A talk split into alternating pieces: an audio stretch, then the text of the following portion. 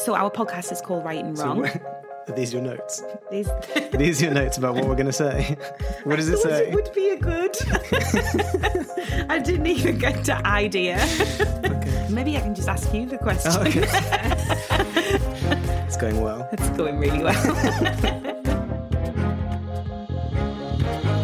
Hello, and welcome back to the Write and Wrong podcast. I'm Jamie. And I'm Emma, and today we are speaking to Greg Buchanan, game writer and storyteller who has been listed in Forbes 30 under 30. His first novel, 16 Horses, comes out on the 13th of May 2021 in the UK and the 20th of July in the US. Hi, Greg. Thank you for coming on the show.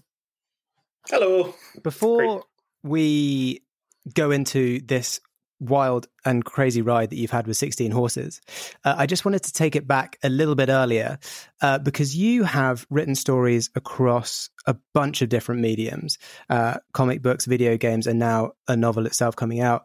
Uh, and we would just love to know where writing started for you. Did you always want to be a writer?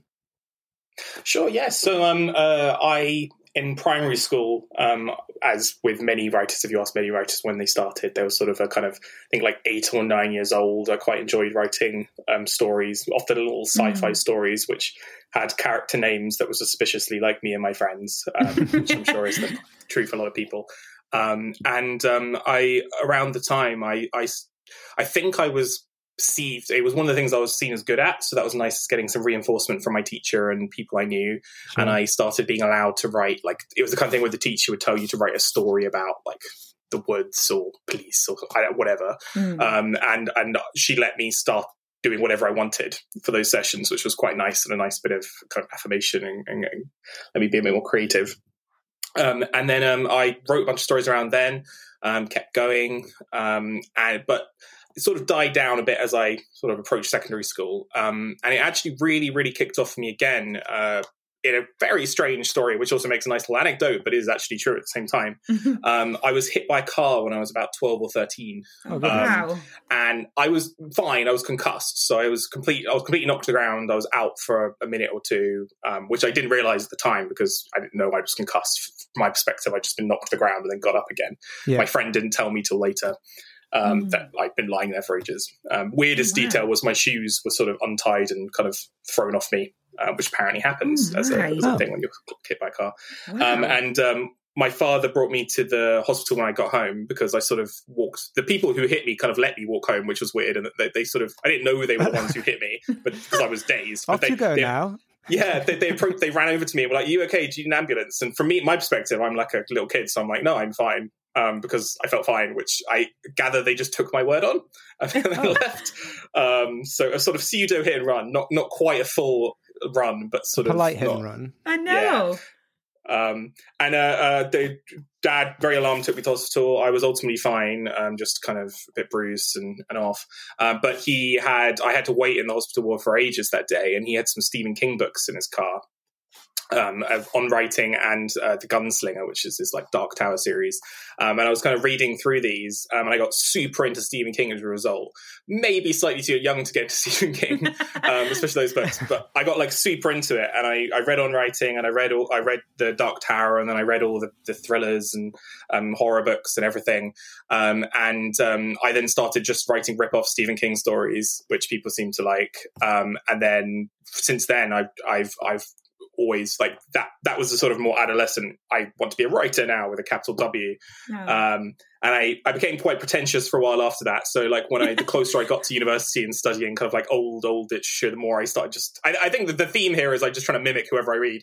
Um, but I, I started kind of inappropriately mimicking kind of like 17th century people uh, for a bit. Um, and very recently I, I, I sort of got into doing good stuff again i think. So that was that's sort of my journey uh, if that makes any sense from wanting to okay one. so you knew from a young age that this was what you you you wanted to do really yeah, um, and and it, it it's been strange having that as a as a dream from an age, I guess, because everyone has a lot of writers will say that you know they always want to be a writer and stuff. But it, I remember it kind of almost it, has it, been a really kind of like oh I really want to do that like I, that's like a, a, hope for the future, but that can also be kind of a, a depressing or upsetting thing um, for those moments in your life where you don't you feel like very far from that in, in, a, in a way that's kind of strange so sort of being about like 19 or 20 being in my very pretentious phase I just mentioned, yes. knowing like for, for seven years, for my whole kind of formative period, wanting to be a writer and being so far from it then was like a very upsetting mm. thing as well. So it's, it's been a kind of good thing and a bad thing, I guess,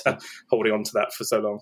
Yeah, well, that's that's really interesting. And going on, so you then studied English literature at university.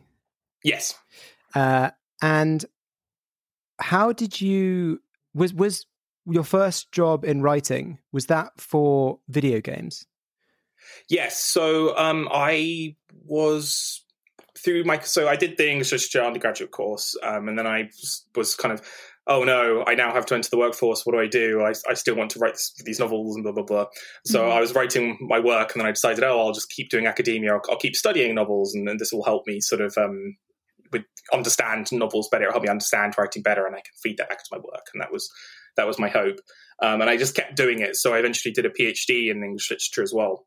Mm. Um, and in the closing stages of that, um, I ended up doing some consulting for some companies um, on on narrative because a lot of my PhD looked at how structure um, and identification and characterization all work, and and the it looked at both novels and video games, which is an unusual comparison. But yeah. Yeah, I looked at issues of how control and interactivity work in, in lots of different types of stuff, and mm-hmm. this was interesting to some companies I worked with. So I worked with an exam board who was interested in in, in some of these principles um, and and how to apply them to their to their kind of work and how to test and train people. Um, and it was during this phase, the very end of the PhD, where I was working on that stuff. So I sort of started like earning some money at the same time as I was finishing off where I ended up going to a, uh, a games uh, jam event, which is an event where people try and make a video game within 24 hours just oh, wow. for free or for fun. And it's a kind of, it's a nice activity, and you, you, get a lot of people who are kind of more what you say amateur status who who are just trying to look, or, or, trying to get into the industry, and you also have some people who are quite advanced there. Um, and I, I walked in uh, very jittery, but with the full kind of uh, confidence of someone trying to trying to con their way in uh, to, to yeah. seeming like Fake they knew what they were doing. It. So I was like, I'm a writer without having actually written before, um, and and it, it went well. Um, unfortunately, the, uh, the, so the team I worked with at that were a team from a company called Lionhead who used to work on the Fable series. Oh yeah, um, and they, they were all really lovely. Um, but they shut down like a, yeah. a, couple of weeks later after that event. So there was a kind of oh no, all my all the all the people I met games now no longer the company doesn't exist anymore. Um, but but it, it, gave me a lot of confidence and it, it, showed me people acted like the stuff I produced was as good as I was claiming it might be. If that makes any sense, like it, I, yeah, I did the imposter thing, but it worked. So therefore, it seemed about right. And so yeah, and, and that was my first professional writing after that because um, after that I, I used those skills to make some of my own games. Um, those got picked up in publications, and then it eventually kind of led towards paying work. So I transitioned from that kind of consultancy to what I really wanted to do, which was creative writing. Amazing. Sure. Do you think um, delving into your literature studies really helped you for your initial approach into the writing world because a lot of people obviously take um, have different approaches and and you've massively yours has been academic um, and then you know as you said it, it it set up a lot of, or maybe opened a lot of doors. Do you think, um, or am I not right in saying that? I think so. Um, I think the, the, I mean, there's obviously the skills side of things where you know I, I, I can discuss certain types of text or I know certain things mm. from from what I studied. But in in the pure kind of does the qualification help? Like, did that help open doors? I think it did in a kind of for some companies it really did. For some companies it was irrelevant in the game space. Um, I know that very early on, the fact that I'd worked on a professional basis in, in that consulting I mentioned. And mm-hmm. I had the PhD. So I'd been paid by a company to do stuff related to narrative, and my PhD was helpful as an approach early on because it's sort of you, you have the benefit of the doubt that you're someone who's paid for this kind of ideas work at the very least. Yeah. So you can combine that if you're on the edge with with the actual writing samples you see in front of you in terms of professionalism, I guess. Um, and, and, I know some some people have uh, some people I've worked with have been have been really interested in in that qualification and and that sense of um, I guess knowledge or skills that would give me.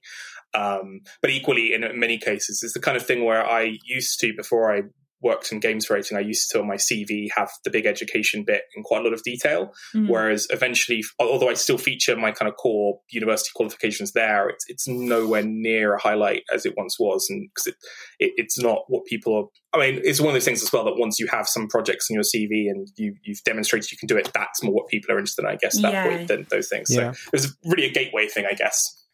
And during your academic studies, your degree and your PhD, presumably a lot of that. Well, you you did say your PhD did a little bit on video games, but you mentioned you worked with the Lionhead team who did Fable, which I'm aware is is a is a kind of open story world. You also were named in Forbes 2019 30 under 30 list for your work on No Man's Sky, which is a is kind of a big exploration survival game. In terms of the actual the narrative structure, how did you find or how did you originally learn to do non-linear stories and how different is that or did you how, how hard was the transition from from like a traditional story to a non-linear story like they use in video games hmm. so i think i think part of what made that easier in terms of what i've been studying for the last years so in the in the PhD, I, I, looked at novels, I looked at video games, like I said, but some of those novels, some of those novels were really kind of normal, standard novels, like the ones you're probably thinking of in your head, you know, like a book with a beginning and an end. But some of them were quite experimental stories, um, not exactly choose your own adventure, but almost. So one was this book in a box by this guy called B.S. Johnson, um, and you'd open the box and you had there was all these bit booklets inside, um, and one bit says beginning, one bit says end, but the rest you can read in any sequence, um, and that's the book cool. resolves itself. And there's one that's even more expen- experimental, but not quite as good, um, called Composition Number One by I think Marc Saporta, I think is the author's name. Um, and that that similarly has a kind of that's just like pages that are separate and can be read in lots of different order uh, sequences.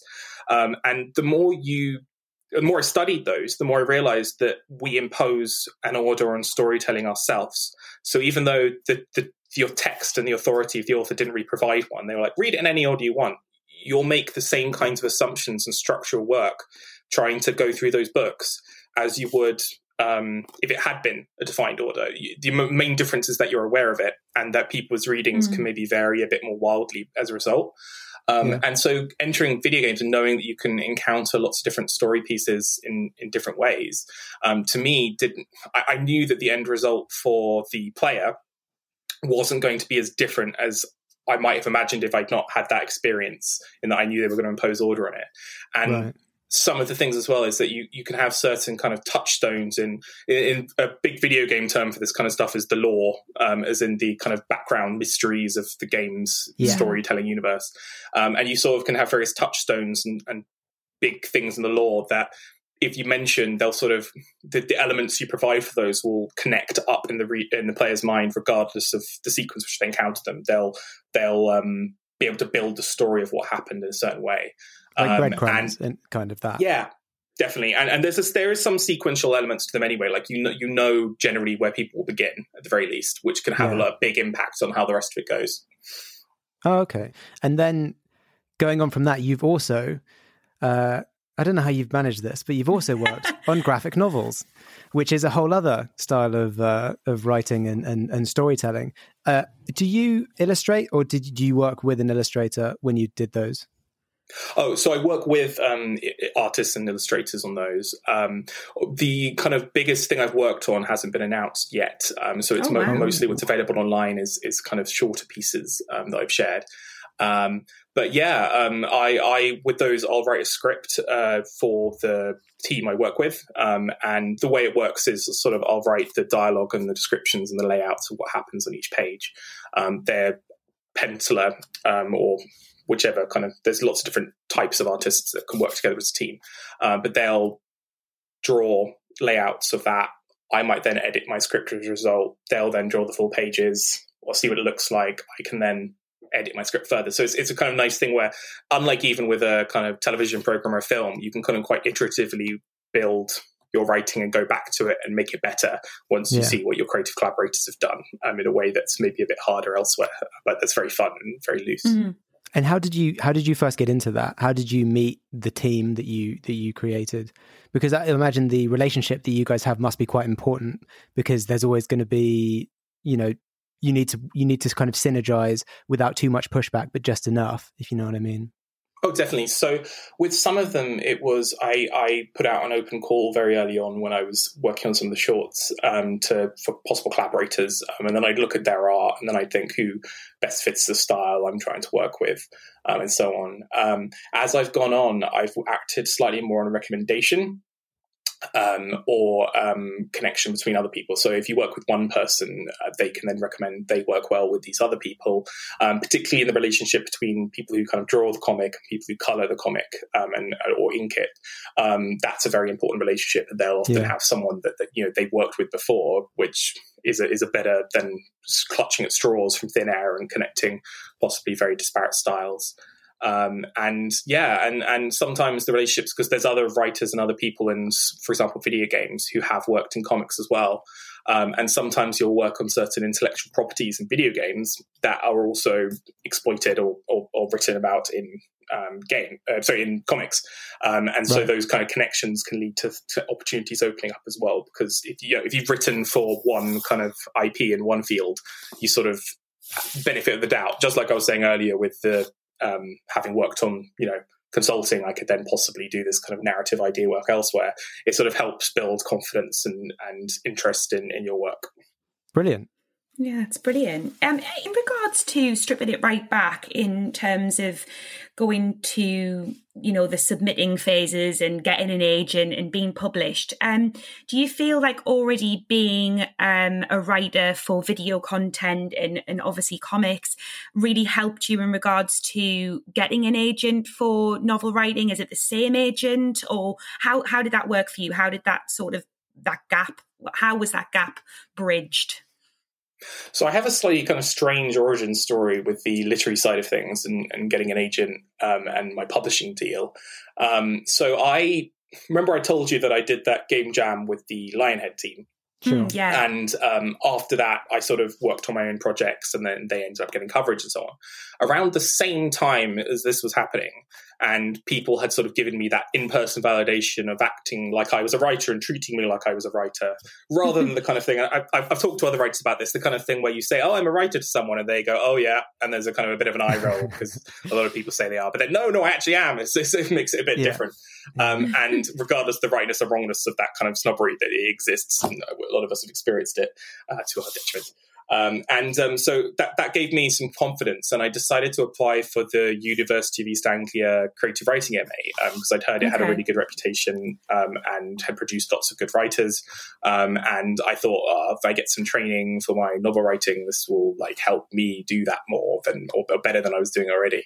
And and I got in, much to my surprise, because I found my my interviews were lovely, but I found myself oddly kind of tested in the conversation in a way I didn't expect, um, and it made me kind of examine my core of why I was writing and what I was even doing with my life. Um, what sort and, of questions did they ask? Oh, so it was, it was, I think a question was, um, I think something was said that this is a very rough paraphrase. So if whoever's listening to this was one of my interviewers and you didn't say this, then it just makes a good story. um, but they, they said, they said something to the effect of, oh, we really like your writing samples. We really enjoy, you know, we really like your sense of style and how you, how you do it all.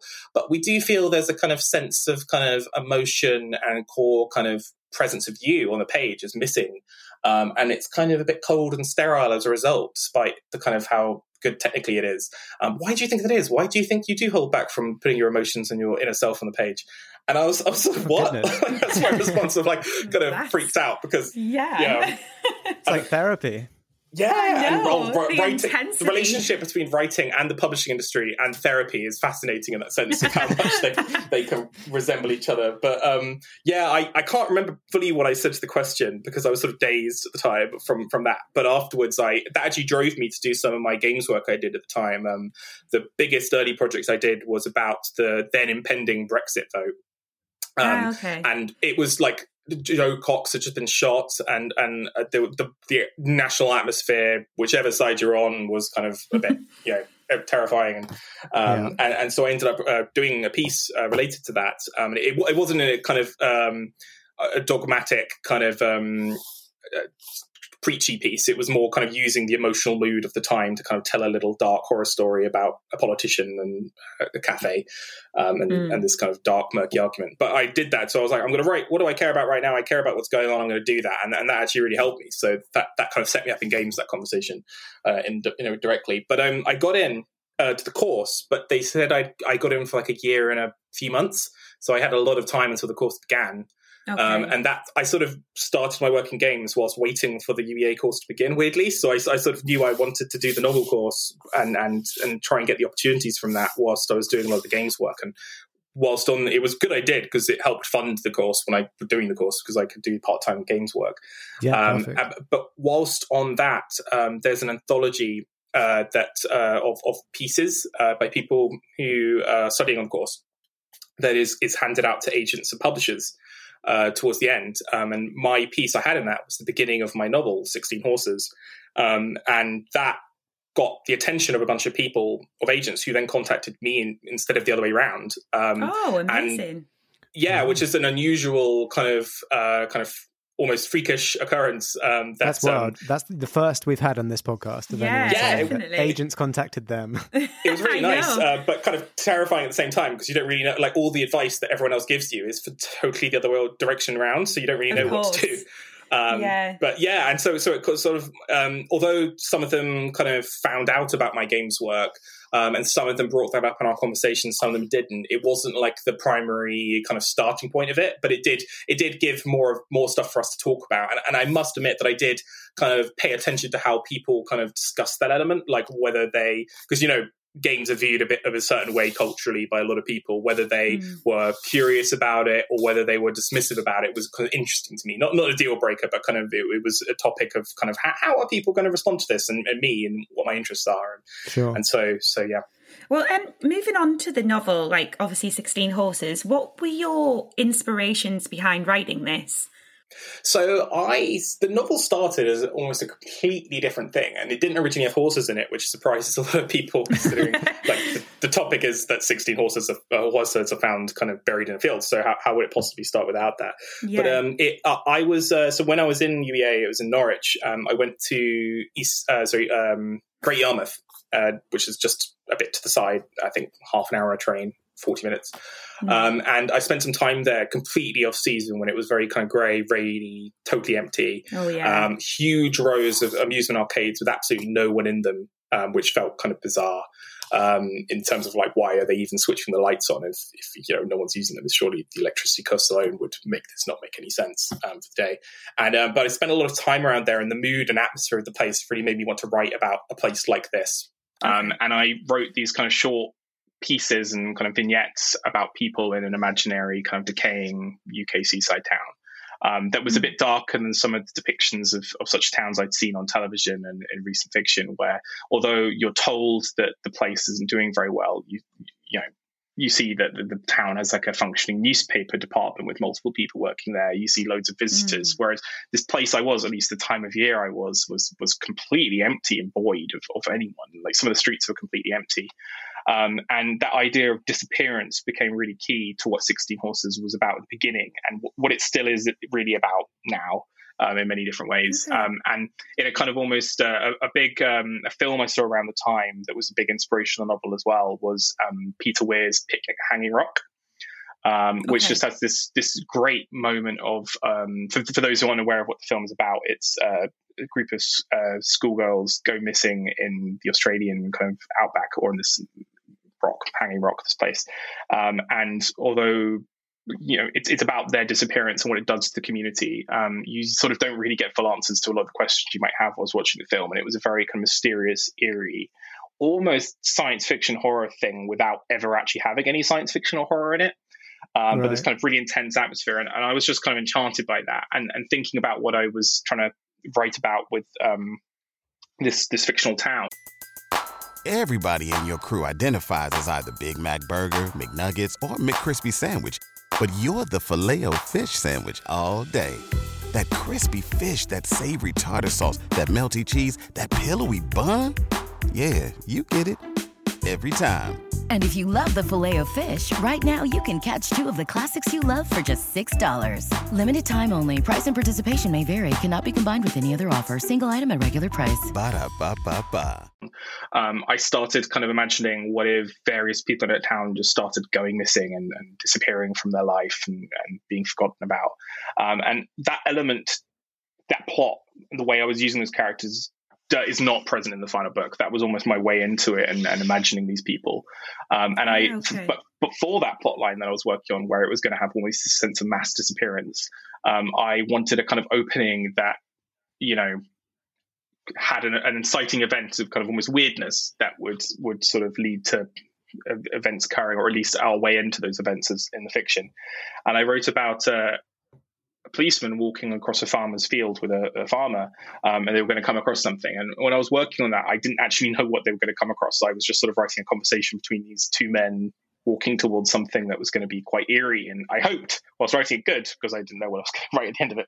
Um, and uh, I actually was almost tempted to use some kind of other animal, and I decided I resolved I was going to have some kind of animal discovery, almost almost in that sense of kind of you know in the horror genre, kind of the discovery of dead animals or or something mm. wrong with nature was often a kind of omen or portent of larger social collapse to come. Um, sure. like lambs um, have been born misshapen and so on. Um, yeah. And in the end, I, they came across horses, um, and um, I sent in that whole piece to the class, um, and the reaction to that was much stronger than anything I'd sent in before by by, by miles. and the seminar leader, who was Giles Foden, who wrote Last King of Scotland, he was a okay, huge supporter yeah. of it, and he actually just said, as did various other people, "Why are you sort of write, writing about this kind of plot with the disappearances why don't you just write about the horses? That, that's way more interesting. And, and i kind of when i'd written that initial bit i kind of had an explanation in mind for, for what that plot of the element that that um, bit of the novel would relate to. Uh, but that then became the novel and i sort of jettisoned some of the other kind of weirder elements that i was going to use. Um, and and you know i mentioned that i, I did the anthology and some of the agents asked me for the novel um, mm, having read that beginning chapter, um, I sort of around the time I decided to jettison the rest of the novel was around the time people started expressing interest.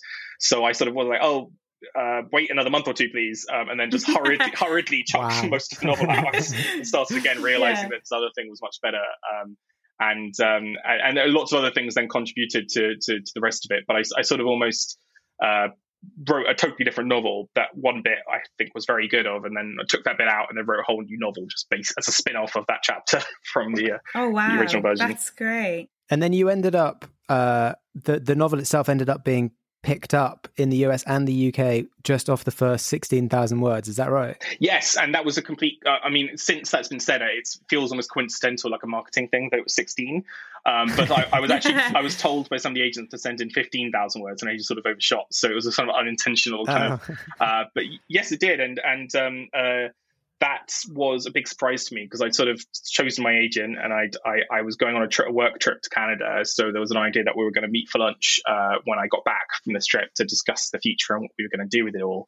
Um, and then I found at that lunch that, oh, by the way, um, a publisher has actually already expressed interest. Um, and and that was that was very un, uh, unexpectedly exciting and kind of um, weird great. compared to what I what I thought it would all be, um, which was great. Did you feel a bit nervous going from game writing into novel writing, or was something that you kind of felt that was seamless for you? Like you felt like because of obviously going to do the course and and um, your style of writing, it, it was easy. So I think that I had. It was interesting. What game writing gave me that I didn't have before, and really valuable, um, is partly a sense of writing experientially. So in in game yeah. writing, you're writing for for someone to do something in that space. They're going to interact, yeah. move things around. So you have to think a lot about experience, which is true of novels. Novels are an experience as well. Just you don't think of them in that way when you often when working on them. And also dialogue is very important in video games. In that di- games are such a kind of multifaceted and huge field compared to what a lot of people I think imagine who don't play a lot of games. Some of them mm. might as well be interactive novels. Some of them look like films. Um, yeah, you know, there's a huge variety.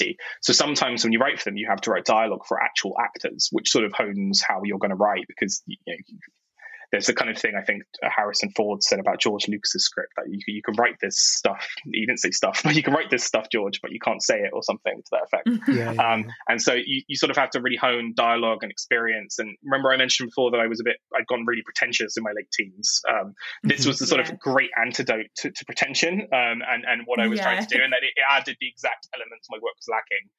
Um, and so I think that made it a lot easier. And, and, sometimes even when I'm drafting, I'll write a very rough draft of a dialogue heavy chapter just as pure script, um, and then and then we use that when I'm, I'm doing my polished draft, if uh, you know, as a way of doing uh, doing it in a, in a, more easy fashion. You get you feel the rhythm of the conversation more if you don't think about the other elements um, for some of those bits, or at least for me. Um, so so that gave me a lot yeah. of skills um, and confidence in some areas. Um, in other areas, it was a bit it, it was weird because I because I, I, I really liked game writing, but I never remember I mentioned when I was young, I, I kind of always wanted to be a novelist. I, it's not like yeah. I always wanted to be a games writer, despite enjoying games and, and, and really liking to play them. Um, so when I was game writing, uh, you know, you have your fears and your doubts, and you're wondering if you're good enough, and so on. But because I sort of kind of almost happened into it, uh, I didn't quite have some of the psychological baggage I think I had when I start. You know, I was finally achieving my dream with the novels. Um, yeah. And and there was this whole thing where I, I think I was talking to my uh, fiance about it, and she said sort of it's almost like I put um, the novel on a pedestal an early stage in terms of like this mm. must be completely perfect 100% whereas with my games I, I, do my best and i work really hard but almost the, any imperfections in what i'm producing are accepted as a, as a natural part of any creative process and possibly as yeah. a strength in that sometimes when you're, you're forced to do something or or you, you, something doesn't quite work that can actually open up new opportunities and you, you see it for what it is um, whereas yeah. I, I couldn't I, so I could apply some of the more tangible skills to my novel writing, but in other ways, even though I was a perfectly kind of mentally healthy game writer to some extent, um, I was sort of a, a gibbering wreck uh, uh, at various stages of being a novelist.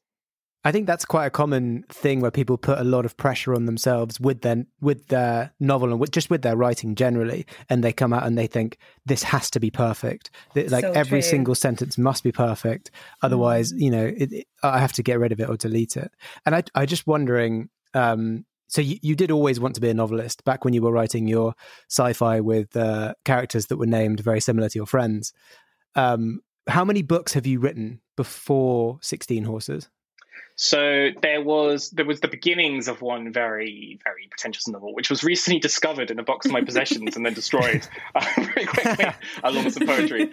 Um, and uh, but there was a there was another novel uh, that I wrote when I was about 21, 22 that had a lot of very interesting ideas, and there was a lot of interesting style there. Um, at the time, I couldn't. So some people really strongly liked it amongst my kind of friendship group, and some people kind of like couldn't stand it um, mm. and it was it was not exactly experimental, but it wasn't very easy reading. Um, and I I felt very fondly and almost protective of that work long after I decided, you know, I'm not gonna not gonna go forward with this.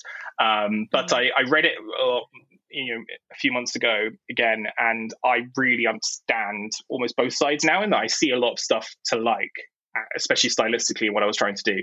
But I also see completely why it wasn't working in a way I couldn't have understood years ago, uh, which I feel yeah. like was almost a tangible sign. You know, I was talking about loss of confidence. Um, I think it was almost a tangible sign of growth in seeing it, and I saw that I was better than I was doing then, um, which was nice. Mm, that's good. Yeah, I mean, there's a strong argument that people say where you have to write your first book, which is how you kind of learn to write, and then your you, you know subsequent books will always be stronger. So I think it's it's a it's a concurrent theme with writers, I think. I know that's how I felt after I wrote my first book. Looking back at it now, and I'm like, wow, how did I ever think that was going to work?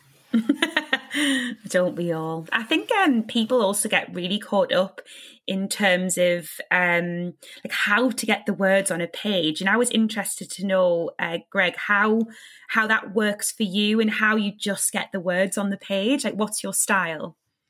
So this is I feel so I'm I'm working on another book at the moment and I totally thought that when I finished my first book and I went through the editing process that I sort of steam out as as a sort of brand new writer where I, I knew now what to do and it was all I had all that kind of sense of confidence.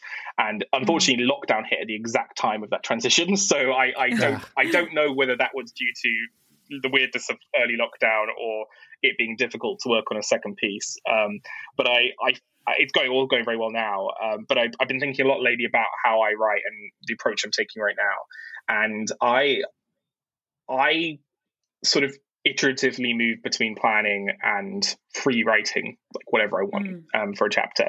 And I find I definitely have creative ideas because of that flexibility and because of okay. suddenly writing something on a page that excites me, because it excites me, or it sounds, oh, what's going on with that, um, and, and, provokes curiosity in me that I, I try and put on the page.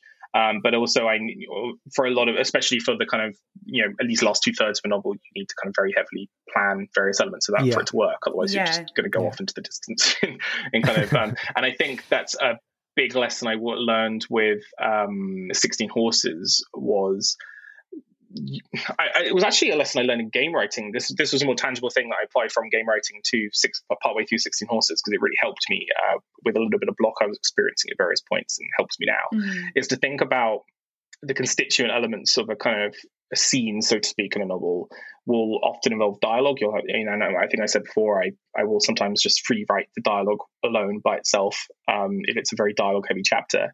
Um, but also certain elements like description of the environment and the atmosphere, um, physical motions people might engage in.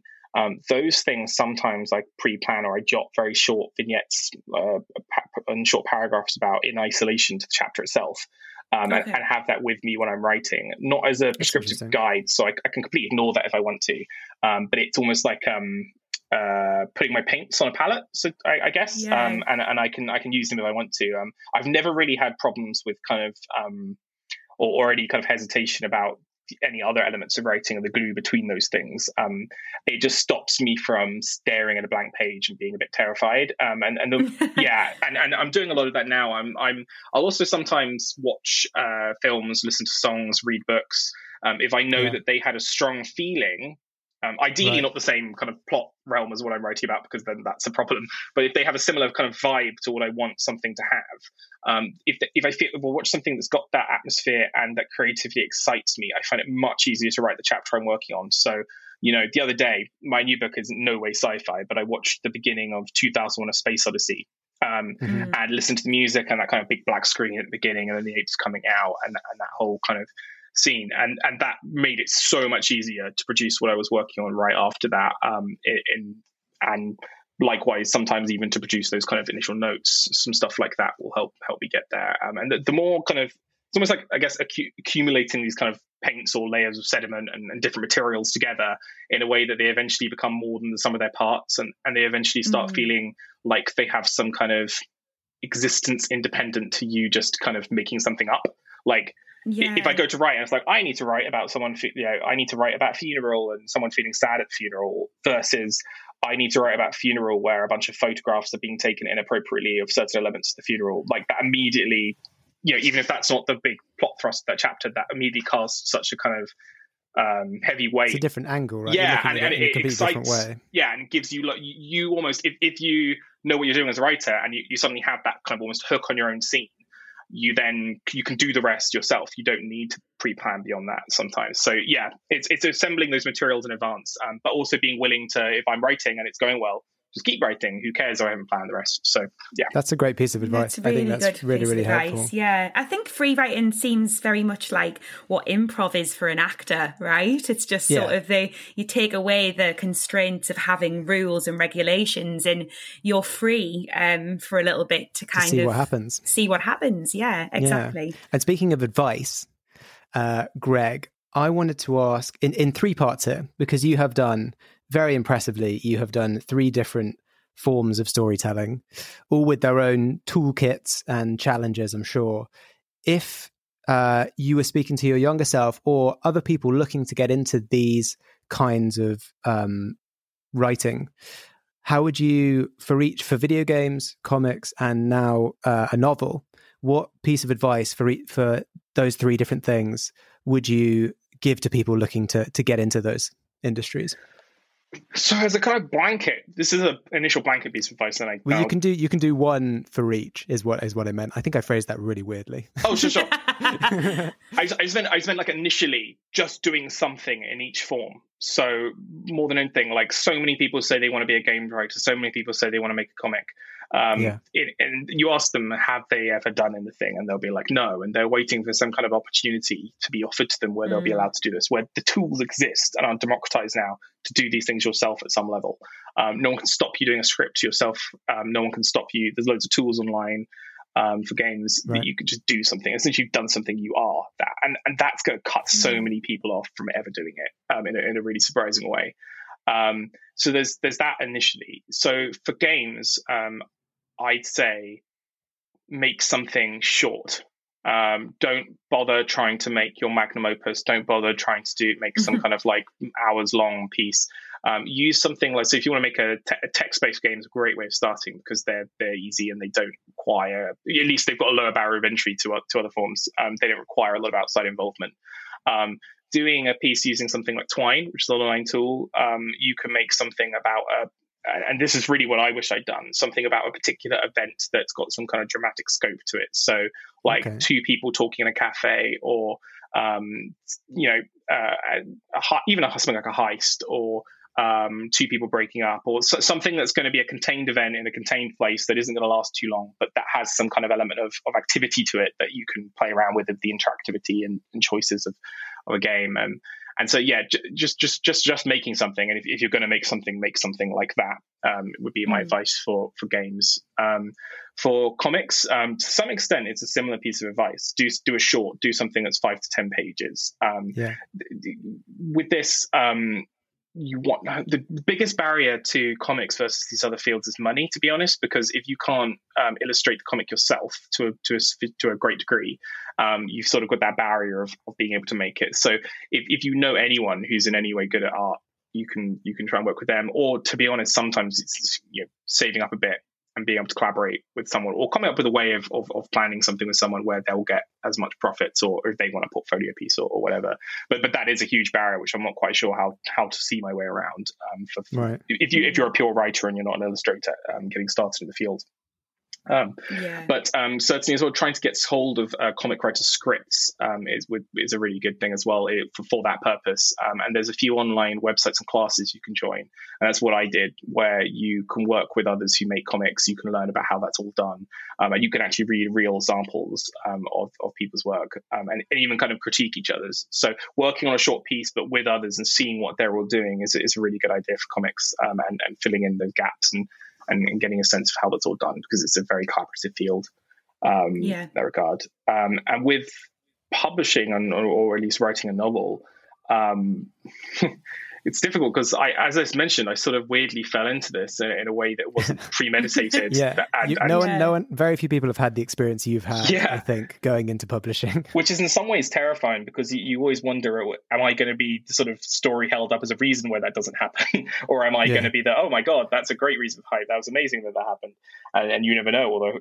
hopefully well in this case, um, and I, I think what changed for me even throughout the course and even rec- even in the last even working on the full novel is thinking about and, and people used to say this to me even when I was younger and it's one of those things you can tell someone but you sort of have to almost understand it yourself. You have to relearn that lesson yourself just like your parents telling you stuff you have to sort of sometimes learn it yourself. Yeah. Is writing for the reader and thinking about the the reader and what they are going to find important in what you're writing you you have to write for yourself as well to some extent. You have to write about things you're legitimately interested in that you care about, and there's a sort of then there between that mm. and what the reader will care about.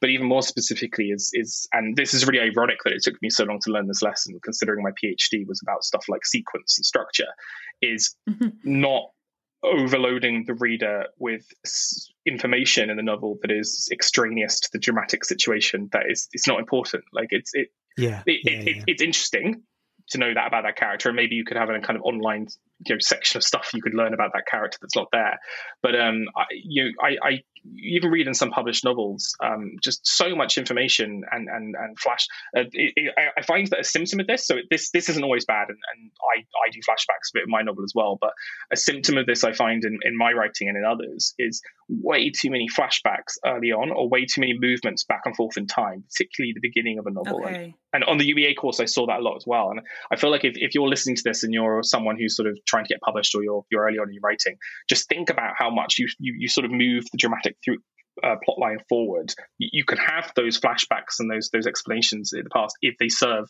the onward movement of the drama. Um, and right. a, a, really good thing I found for this, I mean, you remember I mentioned I iteratively plan, so sometimes I do planning, sometimes I do free writing. One thing yeah. I do throughout the novel is I go through, read what I've done so far, and I try and translate each chapter into a sort of sentence or two of what happens in the plot um, okay. like and, or, or, what yeah. the function of this chapter is. So e- even if it's not a plot thing, like what does it do? And then once you've, you've written that list, just maybe take a few weeks off, read that list again, and does that list make sense in terms of the way you've moved that? And sometimes it really doesn't. Uh, or you right. read a chapter and you struggle to say what that has to do with the dramatic yeah. the through plot what line. the point of this chapter is yeah and sometimes you yeah. can you can yeah. fix that by thinking oh, i can add this point and you can use that raw material for a rewrite and you've got all that kind of texture and flavor you've, you've generated in your sort of writing stew but you've now actually got some meat in there and it's going to do something um, and uh, one thing I really like doing is, you know, there's kind of GCSE study guide websites where, um, or kind of, uh, you uh, secondary school uh, study websites where you can see the kind of summaries of what happens in each chapter of a book. It's really interesting oh, yeah. to like Yes, for, yeah. for, for books that you you kind of really like or that in your genre, kind of reading some of those if you find a good one and seeing like it's it's it's a way that you know an English literature course never looks at a story, or the way in the establishment you never talk about a story like this. But like, how many clues were in that chapter of that classic crime novel? Like, it's a really interesting Mhm. question. If if you see that, you can then say, well, how many clues did I have? And you can really diagnose a lot of pacing problems by by thinking about stuff like that, and it's not that hard to fix, um, but can really be to increase momentum. So, yeah, I, th- I think it's just thinking what what you want to do for the reader, um, and things I just said, I guess, are ways of diagnosing or trying to attack that problem. But I think once you understand that, you don't really go back to writing the way you did before, um, and that's been a Mm. huge difference in my writing career. I think. That's great oh, advice. that's great. Such great advice. Thank you so much, Greg. Um, we're going to move on to our last question now. Last, but by no means least. Um, and uh, the question is, drumroll, if you were stranded on a desert island and could only bring one book, what would it be and why? Uh, so it's always very difficult. I, I'm the kind of person when I'm asked what my favorite food is, I'll sort of collapse in indecision, like Chidi from Chidi from the Good Place, like not knowing what to do. Um, but I, I think, I mean, one the thing that immediately first comes to mind, which I guess is the best answer to this kind of question, um, is a book called Pale Fire by Vladimir Nabokov. Okay. Um, it's so good. So I, I looked at it a bit for my PhD um, as, as one of my books that I looked at, um, but I, I sort of enjoyed it before and enjoyed it since. Um, it's not one of his kind of better known uh, texts, you know, stuff like Lita and stuff is, is far better known. Um, but it's so weird in a, in a really fun way. And if I could ever write anything like this, um, I'd sort of be glad. And, and various other people have tried to. So um, the, the novel is about um, a poet, uh, John Shade, who's died, and part of the novel is just a poem. So 100 pages or so of this novel is just a poem. Um, and you Mm. also get a preface to the poem, and you get a big commentary on the poem, um, and that's it. The commentary is longer than the poem itself, and you can tell from the back cover. It's, it's it's really fun. The whole thing. It's presented as if you've got this dead guy's poem and you bought this in the shop. Um, but the, the Oh, commentary and the pref the preface even reveals this in the, in the back cover is that the the uh, the guy who's edited this book and put commentary together may have possibly killed him, uh, the poet, or at least something something bad has happened between these two. And it mentions that the, the the widow of the poet is engaged in a legal dispute to try and get the rights back, and maybe he's not being allowed to publish this edition. And the, the commentary is barely about the poem; it's mostly about the guy writing the commentary. And so it's a it's a it, it's got this kind of funny, playful, parodic kind of uh, quality to it, where especially if you study literature, it kind of makes fun of study of literature almost in some ways. Um, okay. but it, it's it's kind of even though it's really playful um, and and got all that stuff, it's it's in many ways very it's very dark. Um, and it's very emotionally moving as well, um, and Mm. and that ability to be kind of playful, experimental, and emotionally moving and dark is a kind of unusual. It's hard to do all those things at the same time. Um, definitely. and definitely. And I try and have a sense of playfulness and darkness in my own writing, but I, I just love that kind of formal experimentation. And one, as a kind of highlight of a particular reason I like this novel is so you read, how do you read this? Do you read the poem first in the whole thing, and then do you read the commentary, Mm. or do you read the poem and then you see there's a note to line 22, and then do you read that note and then you go back to the poem? Like, what, what way do you do this? Ah. And you will It's find out experience. yeah, and you find out the central great. twist of this novel in a totally different sequence, depending upon whether you read whether you do that. Um, and so Oh, it's, wow. it's you, you either Oh, find out wow. pretty much at the beginning if you follow all the notes, or you find out at the very end. And so it's I, I love that, and it never tells you that. Um, and I think in the preface he tells you how to like he almost he's Nabokov's winking at you about this is a thing, and he says the ideal way to read this novel is to buy two copies, cut them all up, and then put the pages next to each other. And it's, it's just like it's like a kind of kind of finger up at the audience to like what you're supposed to do. And and, and some stuff since that. has been inspired a bit by it, like um. Think you've heard of House of Leaves uh, by Mark Danielewski.